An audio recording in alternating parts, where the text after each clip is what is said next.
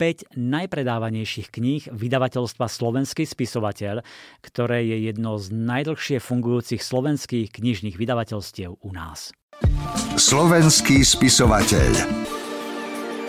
Tesne pred bránami top 5 skončila povedzme Mary Balogová so sériou West Kotovci, Katka Gillerová s románom Výnimočná či Kristýna Brestenská s historickou romancou V očiach pomstiteľa.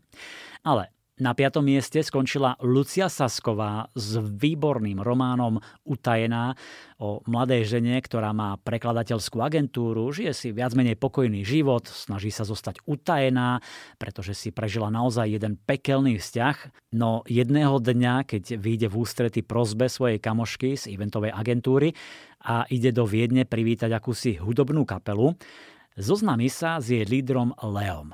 A ten jej svet obráti úplne na roby. Po predošlých eh, viac psychologických knihách je toto oddychovka, ako by si samotná Lucia potrebovala oddychnúť od ťaživejších tém. Odhadol si to celkom správne po všetkom tom, čo sa okolo nás v čase toho písania dialo a vlastne aj doteraz stále deje, som si povedala, že takéto niečo potrebujem. Potrebovala som najmä cestovať e, a možno až prehnane uniknúť a utiec z tej reality a mám pocit, že čitatelia tiež. E, sama som ako čitateľ v poslednej dobe mala tendenciu siahať po oddychových príbehoch, takže sa to asi chtiac, nechtiac premietlo prešlo aj do tejto mojej útajenej. Štvrté miesto patrí tajnému izraelskému agentovi a reštaurátorovi obrazov v jednej osobe Gabrielovi Alonovi a knihe Portrét neznámej ženy.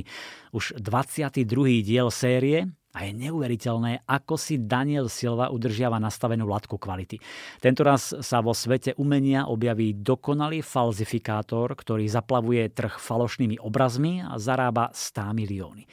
Ako ho vypátrať a chytiť? Dokáže to Gabriel Alon? Daniel Silva je nesmierne silný nielen v premyslení samotnej zápletky, ktorá je vždy zaujímavá, pútavá, ale má doslova fantastické dialógy. Do toho pridáva neraz suchý humor, sarkazmus a triafa absolútne do čierneho. Vy si užívate tie dialógy a tešíte sa na ďalšie.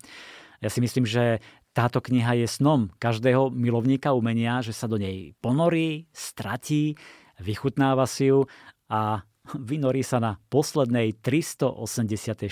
strane.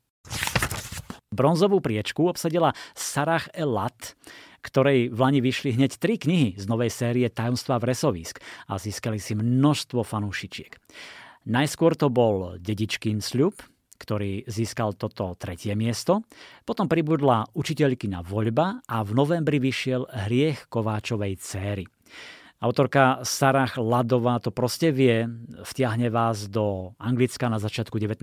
storočia, vytvorila autentickú atmosféru regentského obdobia, ako sa vtedy ľudia obliekali, správali, aké boli vtedy zvyky a spoločenské pravidlá. Bavia vás opisy vtedajšej spoločnosti, krásne vykreslené postavy, intrigy, aj dojímavé okamihy. Navyše, jej príbehy nie sú presladené, ale tak akurátne romantické aj dobrodružné. No a pred nami sú prvé dve miesta a tie obsadila jediná autorka – Kráľovná slovenskej historickej romance Jana Pronská. Nie divu, počet jej fanúšičiek a čitateliek sa rozrastá každým rokom. Na druhom mieste skončila jej novinka Rytierov sľub z Hrušovského panstva. Príbeh o Maríne, panej z Hrušova a Rytierovi Sigurdovi, jeho sľube pomstiť sa za smrť svojho majstra. Príbeh plný temných tajomstiev, intríg, nenávisti i lásky. No a úplne top najpredávanejšou knihou vydavateľstva Slovenský spisovateľ za rok 2022 je ďalšia Jankina kniha Ohrdnuté srdce. Historická romanca zo stredovekého Slovenska o panne Johanke z Liptova s hýralom Radovanovi Balašovi.